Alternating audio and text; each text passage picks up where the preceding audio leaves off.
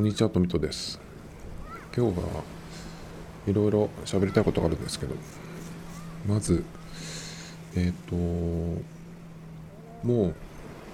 お盆もとっくに終わって、もう8月がね、終わるっていう時なんで、まだ、真夏日で、夏いですけど、あの、洋服のね、買い物を、をもう、冬物をちょっと意識していかないと。なんかその今ふらっとお店行って例えば半袖とかそれとかまあ半袖はちょっとあまりにも夏っぽすぎるけどパンツとかでもねあの夏今履くのにちょうどいい素材でえっ、とそのバリエーション的に何ていうのかな持ってない感じのがあってあいいのがあるとかっつってさそれでセールだったりとかして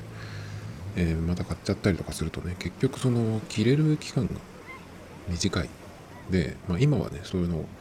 夏物とかには手を出さずに秋から着れるもの冬に、えー、そのレギュラーで着れるものっていうのをね、まあ、秋なんて大体今すぐ終わっちゃうので。秋物っていうのはあんまりその買うことがないんですけどもだから今冬物。でだからねそう思ってもうどんどんねなんだったらまあダウンみたいなさアウターももう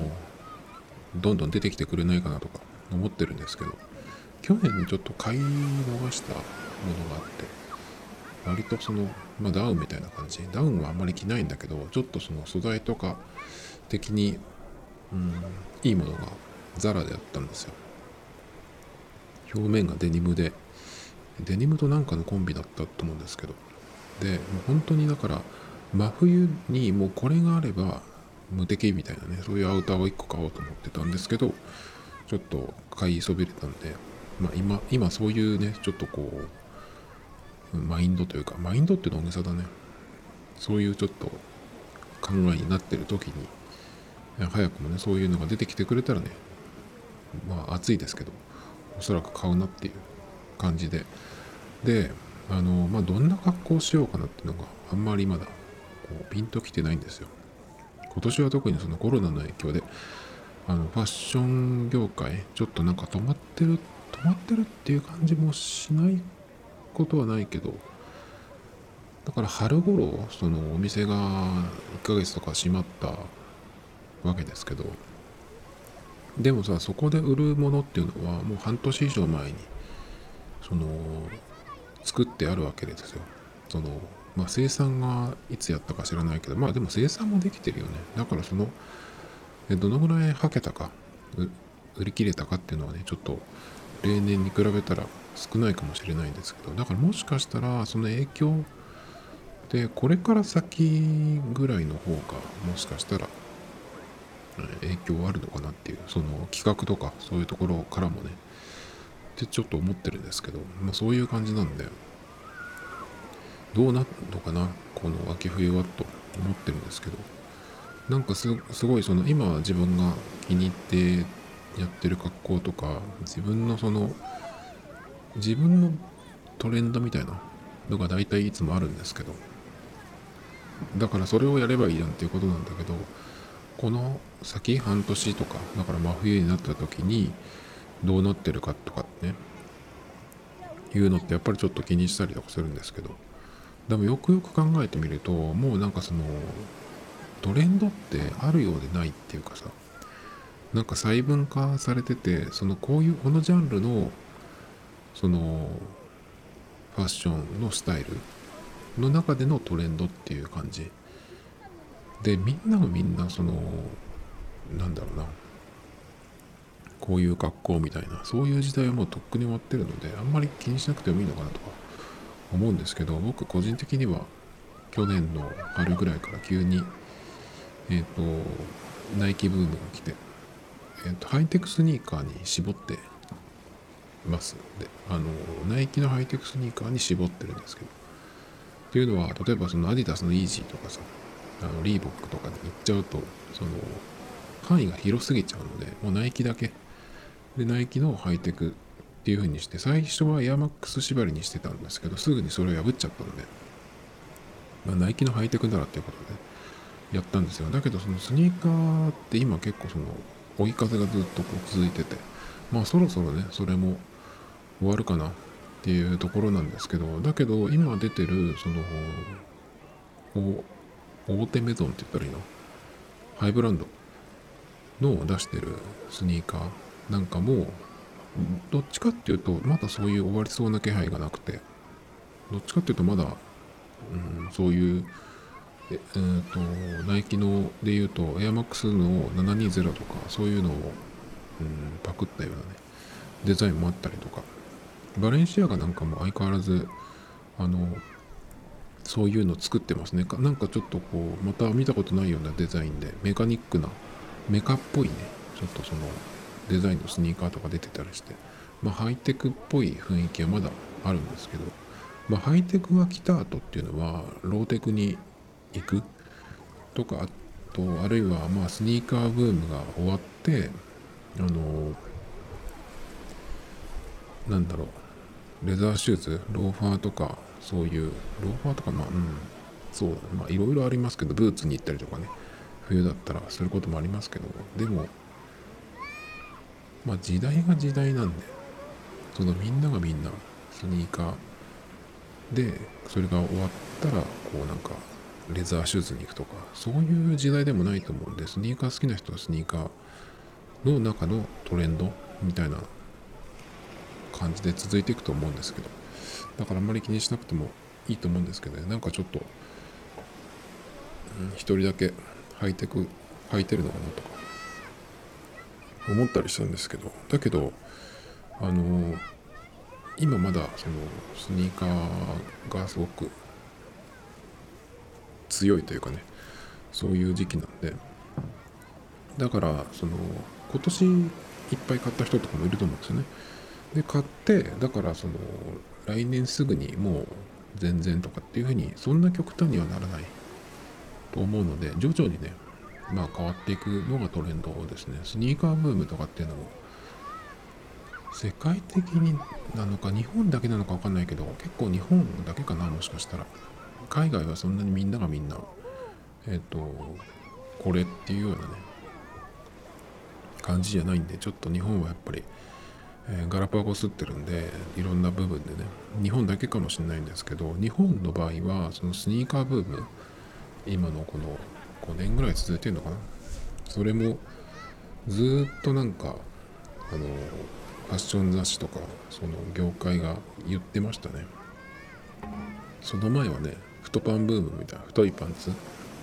2010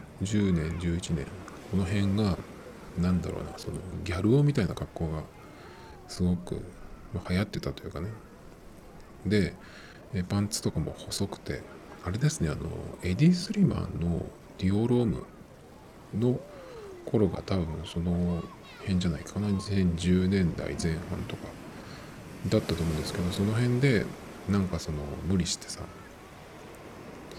え買ったりとかする人もいてその極細のシルエットっていうのがありましたね。それでちょっとこうつま先が尖ってる靴の人がさ出てきたりとかしてですぐそれがこう女の子に不評でとかって感じでこう廃れていきましたけど。でその後にうんと何て言うのかな。この言葉嫌いなんだけどプレッピーとかっていうさ。あとはそのスティーブ・ジョブズが亡くなった時にまあこれジョブズの影響ってわけでもないと思うんだけどそのノームコアとかって言ってその究極にシンプルな何でもない格好みたいなのが逆に尖ってるみたいなさそういう、まあ、日本語の中での解釈だと思うんだけどそれはそういうのがあったりとかして割とこうペタッとした地味なシルエット。何の柄とかも何もなくみたいな。そういうのもあったりとかして。うんとドシンプルな感じとかあとはなんだろうな。ブレッピーっていうのがあれですよね要するに、うんと、大昔でいうアイビーみたいな。まあ割とちょっとこ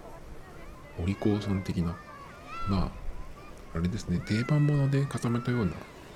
そういう格好ですね。そういうのが流行った時代があって。でその時ね結構日本ではこれ気持ち悪かったんだけど「ポパイ」っていう雑誌がシティボーイとかっていう風なのを言い出してうんと本当につまらない格好をなんか流行らせてたんですよ。定番,、ま、定番ものだけみたいなさ。ポパイよりもなんかビギンじゃないみたいなさ。ビギンくんなんてよく言われてますけど。なんなんつったらいいんだろうね。ギャップになんだろうあのステンカラーのコートで。えっ、ー、と普通のブルージーンズにニューバランス履いてみたいなさ。いやちょっと気持ち悪かったんで僕はあんまりそういうのは。いくら流行ってもやる気がなかったんですけど結構その辺でニューバランスがやったら日本で流行りましたね。何なんだろうあれは。でもその時もねうん結構無理やり感が僕は感じてたんですけどニューバランスが流行ってニューバランスってずっとその昔からあるスニーカーで結構その真面目なというかね足のうん形を結構そのスニーカーなんだけどそのお店で採寸しっかりしてとかね。っていう感じで何だろうねそのビルケンシュトックみたいなものの作り方っていう感じがちょっとあるかなっていう感じがするんですけどそのちゃんとその歩くとかその足のことを、えー、と研究したみたいなそんなとこから来てるっていうのが割とニューバランスって結構真面目なブランドっていう感じでで機能性が機能性重視デザインよりもと思ってたんですけどなんかそのあの N マークのスニーカーはね履いてる人がいっぱい現れてでコラボもやってましたねいろんなブランドがニューバランスで。なんかそういうあのブームがあったりとかしましたけど。でそっからさらにこうハイテクスニーカーが来たというかね。でも全体的にスニーカーハイテクじゃなくてもその主流というかねになっていって。で世界的にもファッションがかなりそのカジュアル化というかスポーツ化というかねしていって。だから日本でたまに今でも見ますけどジーンズデニムの上にジャケットみたいなさ10年前だったら割とその若い人とかでもしてましたけどなんか今それを見るとものすごく古い気がするんですよね。もともとまあ10年前とかでもその、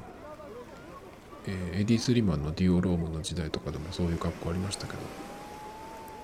もっとさかのぼると何ていうのかな。うんとバブルの時の流行りみたいな感じがちょっとあってどうしてもちょっと間違えるとねそういう雰囲気があるんですけど今はそのジャケットにテイラードのジャケットにデニムとかっていうとなんかちょっとそういう雰囲気がしちゃうんですけどね個人的にはね。だからものすごく古く見えるっていうぐらいにかなりそのファッションのカジュアル化が進んだのが最近だと思うんですけど結構それでそのまあ、えー、戻っていくっていうわけでもないけどそのカジュアルなんだけどそのストリートすぎない、うん、カジュアルなんだけどちょっとそのクラシックな柄を入れたりとかね。だから今なんか結構グレンチェックとかそういう何て言うの？ハウンドトゥースチェックとかさそういうの起きてる人とか結構見ますね。まあ僕もセットアップで来たりとかしてますけど。まあそういう感じなんでちょっとどうなるんだろうっていう感じ。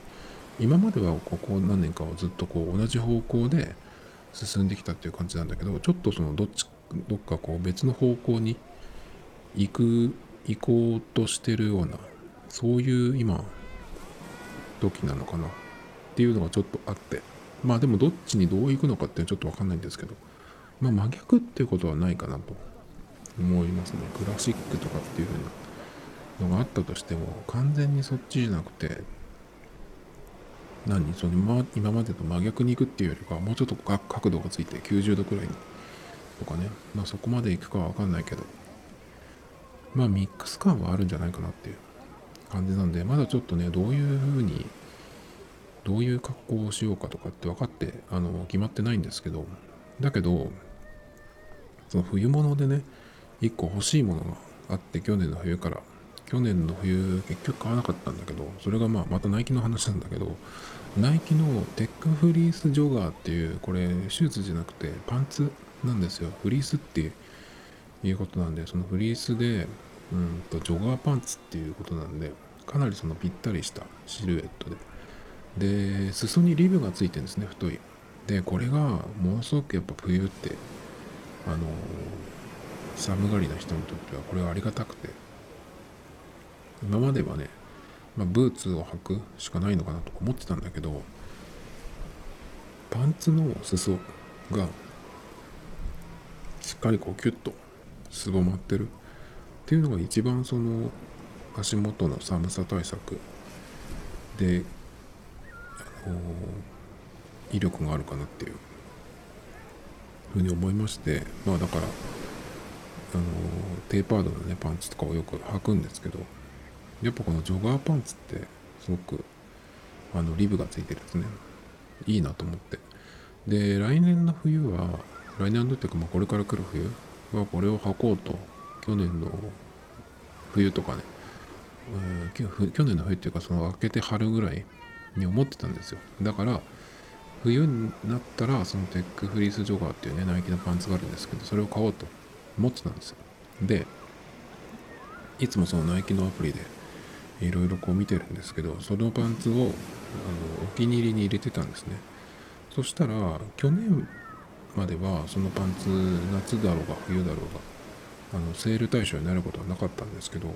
今回なぜかセールになっていて結構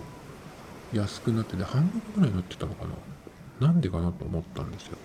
そしたらこのテックフリースジョガーっていうのがしばらく何年か同じ形だったと思うんですけど新しいのが出たんですよ。新しい形のに変わったんですね。で両方見て僕はその前のやつの去年までのやつがすごくいいなと思ってたんですけどその新しい方がなんかちょっと普通に見えちゃってシルエットとかそのもの自体はそんなに大きく変わってないと思うんですけど細かいとこですね。あのジップのところとかが前の方が良かったんでちょっとこれ先に追いあの買っとこうと思ってまだ真夏ですけど。でまあいつ8月中に買おう買えばいいかなと思ってたんですよ。やっぱちょっとセールに半額になってるってもあるしまだそれでもサイズが余ってたんで、まあ、まだ大丈夫だろうと思ってたら売り切れてしまったんですね。でどうしようと思ってたんだけどもう一回見たらあの在庫が復活してたんで、まあ、その段階でね、まあ、先週の週末ぐらいですかね。見つけたんで速攻で買いまして。真夏にねフリースの、えー、リブがついたジョガーパンツをね買いましたけど。まあなのでちょっとこれを、まあ、収録にね今年の冬はするのかなと思っているんですけど結構このパンツってその何て言うのかな。えー、カジュアル感というかスポーツ感が強いんでまあ上下でテイスト変えてミックスするって時は結構いいと思うんですけどだからこのパンツの結構そのうん見た目の雰囲気が強いんでまあどういう風にね上を選んでいくかなっていうのがまだ見えてこないんですけど。だけどその値段が下がった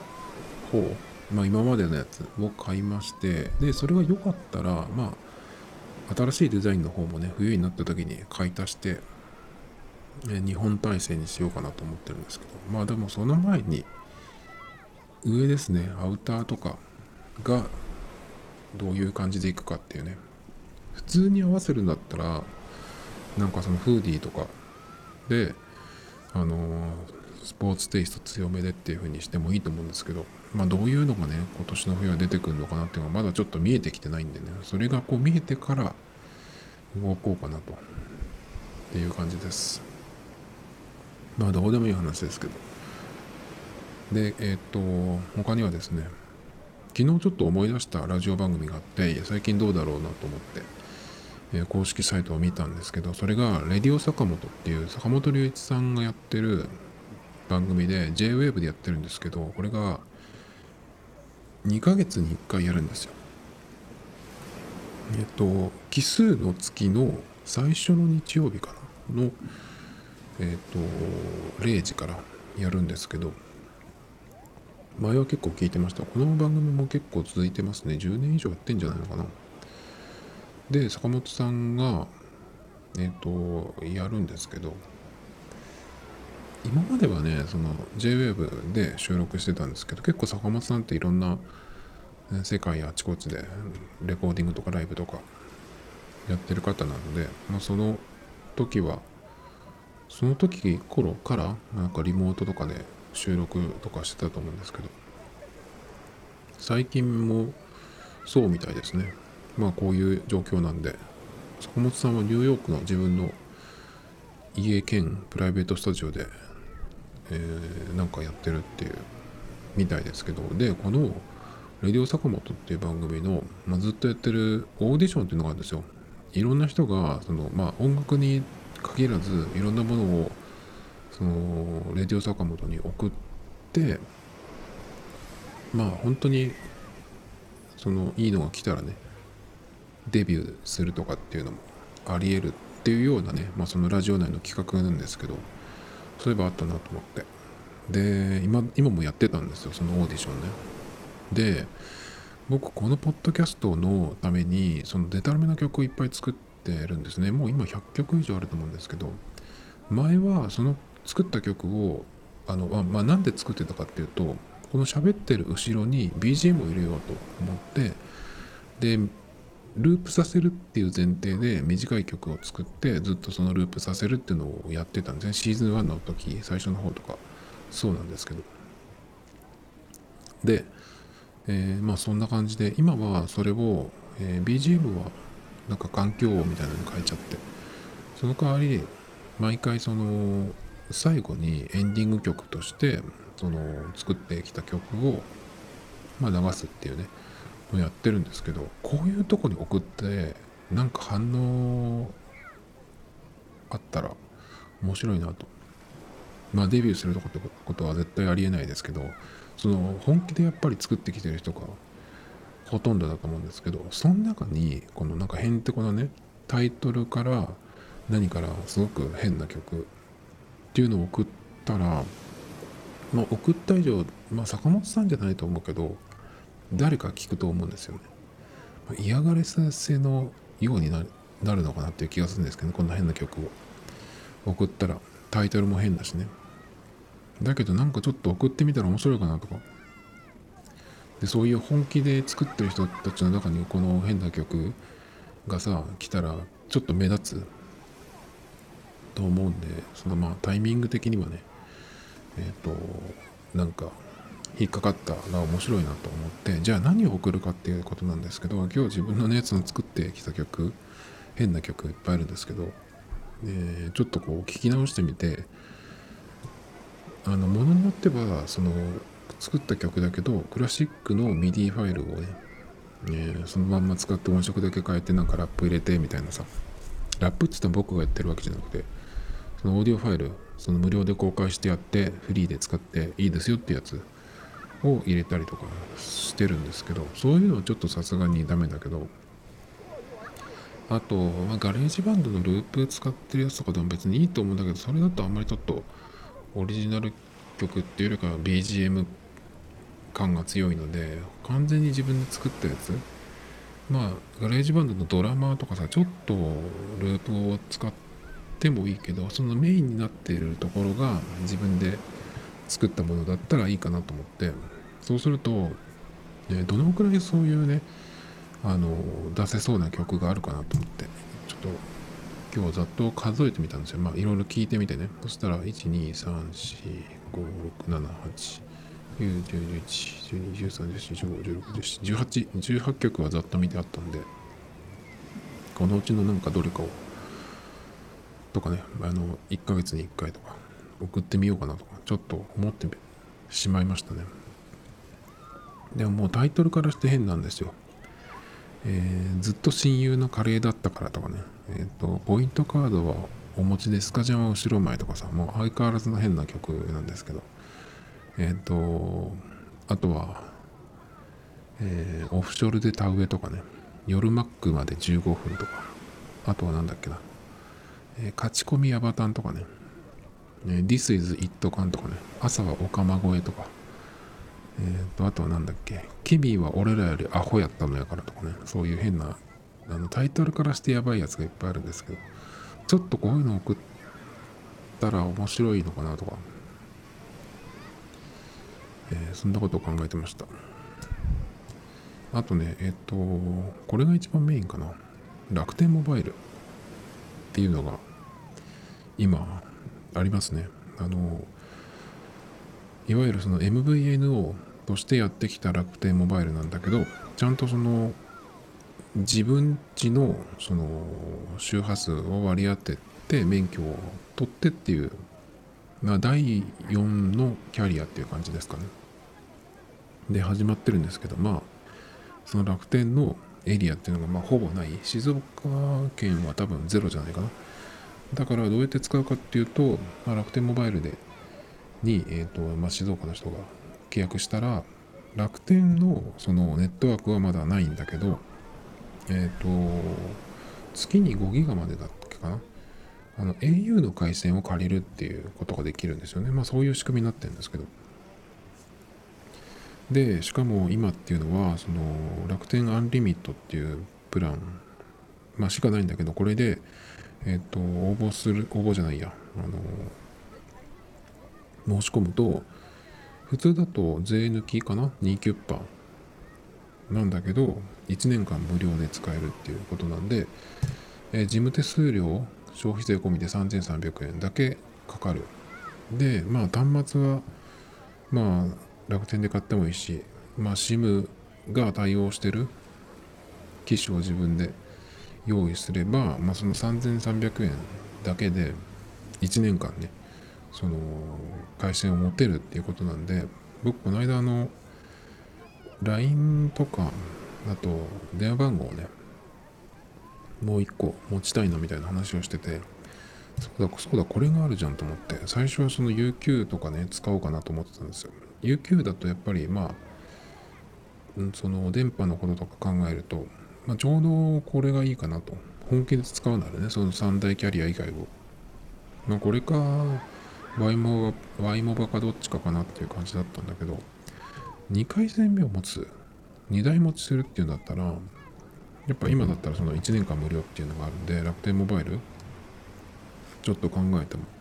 いいかなっていう。まあ今 au なんですけど au から完全に楽天モバイルに行くっていうのはかなりリスキーですけど、まあ、au がちゃんとそのメイン回線として満足に今使えてるのでそれをがあった上でもう一回線もう一番号欲しいなって考えると今この1年間無料で使えるっていうので結構なんかやってみようかなみたいな感じに思えてきたんですよね。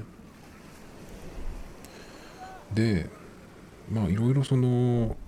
いろんなことがあるんでこの楽天ってね。だからちょっと本当に大丈夫かなっていうのと、えーまあ、もし辞めるにしても解約手数料かからないとかってなんかその米倉涼子さんの CM で言ってますけどああいうふうになんかこうガーっていう大きい声で言わせてるやつってさなんか必ず裏があったりとかするんでまあいろんな人がさこうブログとかで書いてるんでちょっと今いろいろ読んでるんですけどその辺をいろいろ読みつつあとそうだね何の何の機種にするかっていうのもあるんですけどちょっと今具体的に楽天モバイルで2代目を持とうかなっていう。まあ2代目 Android です絶対に。あの iPhone じゃなくて Android を使いたいっていうのと、えー LINE と、まあ、電話番号もう一つを使うために、え2台持ちをしようかな。そのために楽天モバイルがあればあのさっき言ったその事務手数料だけでね最初の。1年間無料で持てるんで。で au の回線借りて5ギガ使えるわけでしょ。でだから2台目だったらさ月々のその支払い0円で、まあ、端末をどう用意するかっていうのがちょっと今大きいとこなんだけど、まあ、それがクリアできればあのちょっとやってみようかなみたいな。ことを急に今日思い出してまあいろいろちょっと今調べてるんですよね。で、まあ、この間その荷台持ちの話をしててで結局その時の結論は2台持ったとしても2台ともその普段稼働していないと片方だけ普通に使っていて片方がまあほぼ使わない。気が向いた時だけちょっと見るみたいなさ。そういう感じだとまあそのバッテリーの減り方みたいなその充電のサイクルとかもこう身につかないぐらいの偏りになっちゃうと使おうと思ったらバッテリーがあの減ってたとか切れてたとかね。なんかそういうことでストレスになってなるんじゃないかなみたいなのを思って結局だから使わないな普段はと思ってね。なのでまあ無理にねその UQ とかでもう一回線契約してつくやるっていうのはやめたんですよ。だけどまあ1年無料で持てるんだったらちょっと楽天モバイルでその Android を使うっていうのもそうだしやってみようかなっていうふうになったんですけど今ね結局その楽天のことも調べなきゃいけないんだけどじゃあ何の機種にするかっていうところの方が結構その興味がいっていて。で楽天モバイルの、えー、サイトに行くとその楽天モバイルで買える機種っていうのがまあ結構いろいろあって。えっ、ー、とあれですね。あの楽天ミニっていうねあの、まあ、これはもう、えー、無視ですね正直。これはありえないですね。普通のなんか Android 端末でちょうどいいやつ。何でも言ったら Galaxy Note 10だけど正直、まあ、端末は超魅力だけどうーん1年とりあえず1年使うっていうので10万オーバーの機種を選ぶっていうのはないかな。と思います。で1年後に別の支部に別の会社にねえっ、ー、と行って、えー、2台持ちを続けるとしても今ノート10プラス買ってもこれからノート20が来るわけじゃないですか。だから2年後を考えるとちょっと今これをこの値段で買うのはちょっとどうかなっていうところですね。だからいわゆるハイエンドじゃなくてミドル端末がいいかなっていうふうにちょっと思ってましてそうすると、えー、この中にあるやつだと Galaxy A7 とかあとはねうんとエクスペリアとかアクオスとかもあるんですけど僕基本的に日本のメーカーをのはちょっと選びたくないなっていうところなんで他のところを見ると OPPO、Reno 3A とかねえっ、とそれからファーウェイ Nova 5T とか。この辺が3万6000、5万4000なんでちょっとミドル端末なんだろうけど僕のそのちょっと使ってみるか。楽天モバイルでっていうところで行くとちょっと高い。この値段出してしかも何ていうのその回線もう一個持ってたいっていう用途だからちょっとそれはいらないかなっていう。気がします。なのでもうちょっと抑えてうん出しても2万円まで。1万円台でまあ中古とかでもいいんだけどだからそうするとここのその楽天モバイルで扱ってる機種っていうことじゃなくてその楽天モバイルの SIM が対応してるね、え、機種だったらいけるわけなんですけど、で、それをね、楽天モバイルのそのサイトで見ると、たまにね、あの、えー、一部の機能しか使えないとかっていうのがあって、で、それは、えっと、SMS は使える？なんじゃないか、えっ、ー、と、通話とかがもうなんかいきなりできないとかっていう風になってるのがあるんですよ。その SIM フリー端末なんだけど、なんでかなっていう、それはちょっとどういうことなのかわかんないんだけど、結構その、よく調べないと、それとかあとツイッターとかでブログとかで検索かけて実際にやった人大丈夫だってよ全然問題ないよっていう。のを見てからじゃないとかなりちょっと怖いなっていう。普通 SIM フリーって端末が SIM フリーだったらいけるんじゃないのと思ってたんだけど意外とその制限があるものも多いのかなっていうのがちょっと見えてきてね。またしっかり調べないとなと思うんですけどあとは結構 YouTube とかでねそのレビューとかを見たりして法輪孝之さんのねやつとかも見たりとかして。だからえっ、ー、とこのキャンペーンというかねそれをやっているうちに1年間無料っていうのをやっているうちになるべく早くやるんだったらねえっ、ー、とちょっとやるかもしれないですこの2台持ち楽天モバイルで。だからまあ本当に使えないと困るのは電話と電話って言ってもまあそそんなにですけどえっ、ー、と LINE です。LINE ぐらいですかね。だから一回線持ってるっていうぐらいなんですけどそれでまあダメだったら1年経った時に、えー、解約すればいいし解約手数料まあ普通に考えて2年契約だったとしても1000円で解除できるって今は。あとはそうだな解約手数料もないしそれかもし、えー、その電話番号を会社を持って他のところに行くっていうのもありですよね。まあその場合はえっ、ー、と3000くらいその転出手数料っていうのがかかっちゃうんですけど転出とあと最初の事務手数料がかかるんですよね。だから実質 MNP やろうと思ったら6600円税込みでかかるんですね。それちょっと考えると1年だけかなとかちょっと思っちゃいますけどね。回線が無駄になるだけな気がするんですけど。で結構ねその何の機種にするか？端末。なかなかちょっと決まんなくて日本のものは使わない。それから Apple のも今僕メインが iPhone なんでそれはダメ。あの Android で使いたいので。そうするとやっぱ Google の Pixel 系？Pixel 4a とか最近出てますけどね。ミドル端末で十分なんですよ。あんまりハイエンド使ってもなんか全く使わなそうなんで、えー、それからファーウェイだけどファーウェイは OS とかどうなのかなっていうところですね。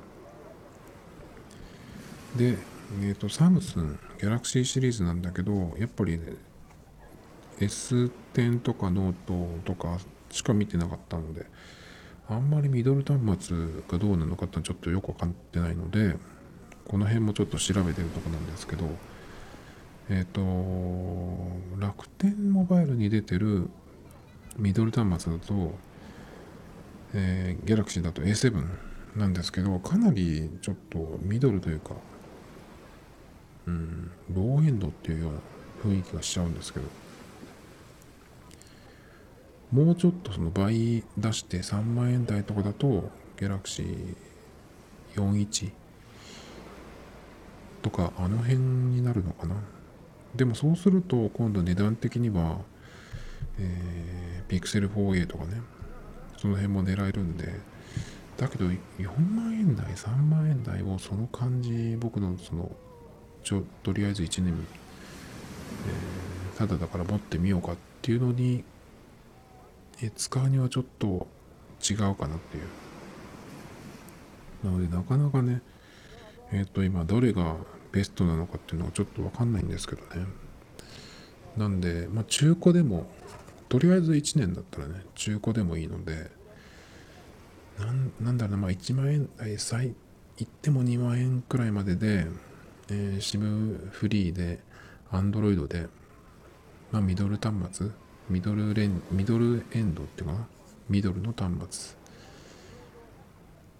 ていう風にするとまあとりあえず1年なんかちょうどいいのがあればいいなと思うんですけど。だからまずその Galaxy じゃなくて楽天モバイルでモバイルの SIM を入れて使えるもの。っていうのをこういっぱい、えー、選択肢を出していってその中で今だったらどのぐらいの値段で買えるかっていうのをねこう出していくっていうのをちょっと今やり始めてるんですけど。結構めんどくさいんですねだからこういうの考え出すとあのまあいいかっていう感じでやめちゃうっていうのがいつものパターンなんですけどちょっとね今回はもうちょっと調べてみようかなと思います。あとはですねこれはあの小さいネタなんですけどラムネを今日一日ずっと一日じゃないけど探してまして飲む方のラムネですね。なんか急に飲みたくなってどっかにないかなと思ってえっ、ー、といろいろ行きました。スーパードラッグストアコンビニを複数店舗ね行ったんですけどどこにもなくてドンキにも行ったんですけどなんでだろう。夏日本の夏な夏なのにラムネが売ってないっていうね。お祭りとかだったらねその瓶のやつとか売ってると思うんですけど瓶のやつはちょっとなと思ってその捨てるの面倒じゃないですか。だからペットボトルで飲むラムネね売ってないかなと思ってるんですけどなかなかなくてね。やっぱこういうのをなんかこう欲しいってなった時にリアル店舗に探しに行くっていうのと本当にないですね大体。飲み今回もそうだしコスメとか本とかガジェットとか。